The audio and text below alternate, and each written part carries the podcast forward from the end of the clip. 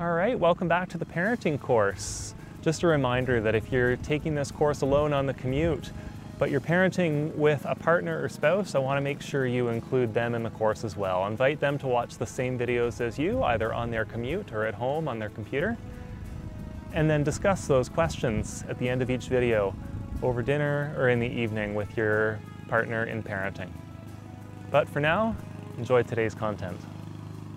The course provides an opportunity for us to pause and think about where we're prioritising our time and energy. Life really is going at a quicker rate than it has previously. We work longer hours. We're inundated with choices about lifestyles and products. We can be bombarded with messages which demand our attention and our immediate response. Certainly, we can relate to more and more people faster and faster. But the danger is we can only relate to that number of people at a superficial level. And the people closest to us, our family, can suffer as a result. The question we all need to ask ourselves is are we investing as much time and energy in our children and our family life as we'd like to? Each session of the course is designed to help us answer that question. We've created the parenting wheel as a visual summary of what we cover. In this session, session one, we'll be looking at what's involved in building strong foundations for our family life. Session two is about how we make sure our children feel loved unconditionally. Session three is about teaching them to make good choices and how we put in the boundaries. Children need and want clear boundaries. Having limits for their behaviour helps them feel secure. In session four, we'll look at how we teach our children vital skills for life knowing how to build healthy relationships, how to communicate effectively, and how to control anger. And then in session five, we'll look at our long term aim what core values and beliefs we want to pass on to our children, and how we do this.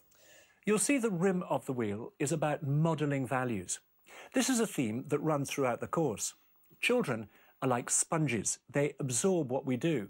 They're likely to copy us, and actually, what they see us do holds more weight than what we tell them to do. And then we've put love at the centre as the hub. That makes the wheel turn smoothly because ultimately, good parenting is all about loving our children effectively. The course is based on Christian principles for putting love into action. But these principles apply to every parent, and you don't need to be a Christian to benefit from the course. So, to start, how do we build strong foundations for our family life? The home environment we create for our children is going to be one of the most significant influences on them. We asked some of the children we filmed what their family means to them. We all like to be together, so we all we uh, we are, we all get together once a week or something, and have some fun. We chat, and we just really, really, really love each other. I think the most important thing is being in a family is that you stick together and whatever you're going through, you must keep strong. Probably going to take the dog for a walk with mum and dad and my brother. Why do you like that? Because the dog's funny and, he, and once he pulled my dad into a muddy puddle. It just feels like nice to be with your family. Yeah, I get that as well. Yeah, me too. Loads and loads of cousins and aunts. And on our dad's side, there's two great grannies, um, which is quite amazing. I think that um, being a family is mostly about um, having each other at your side. So when you're in trouble, that um, um, that the other person can always be there for you. I I like the love of my family. Yeah. Mm. We're going to be looking at four purposes of the family. The first purpose is that a family provides support. Someone said, home is a place where you can say what you like. No one listens to you anyway. As they grow up, children will experience all kinds of disappointment, struggles, rejection, peer pressure, failure, and so on. Even at a young age in the school playground, our children can feel hurt and rejected. Our family needs to be the place where they know they'll always receive our acceptance, love, encouragement, comfort, and support, where they feel completely safe, and that whatever happens, their family is there for them. Kay Warren, an American mother, recounted an incident with her daughter Amy, who was desperate to join the cheerleading team in her high school. This is what she said. It really meant a lot to Amy. She wanted to be on that team. She practiced really hard. She went to all of the rehearsals. The day came, she went and she had a great tryout. I was really proud of her. But she didn't make the team. She was devastated. All the way home, I drove this sobbing, inconsolable girl. There was nothing I could say that would comfort her. She ran upstairs into her room, into the walk in cupboard, and slammed the door. I didn't know what to do. So, the four of us, my husband and I, and the two boys, decided to get into the cupboard with her. And we were all crying and sobbing. After we'd been in there for a while, wiping our noses on our sleeves, I said to one of the boys, Go and get some tissues. A few moments later, he came back with one tissue and he was blowing his nose. we laughed and the mood was broken.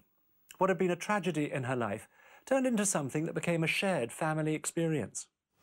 Amy said later to her mother, That event, almost more than anything else in my life, cemented for me what our family is.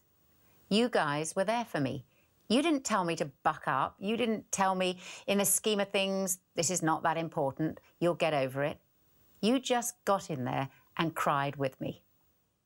In our schools in, in our country, there's a kind of a mini Olympics, and our son was um, given a position of sub, and he was kind of disappointed and how we dealt with that because we could say, ah, it's okay, it's okay, it's okay. We, we had to let him kind of mourn that and just mourn with him on that.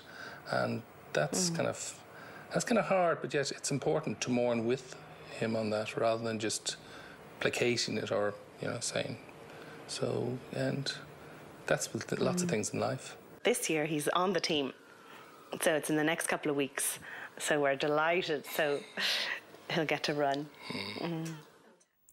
so the first purpose of the family is to provide support.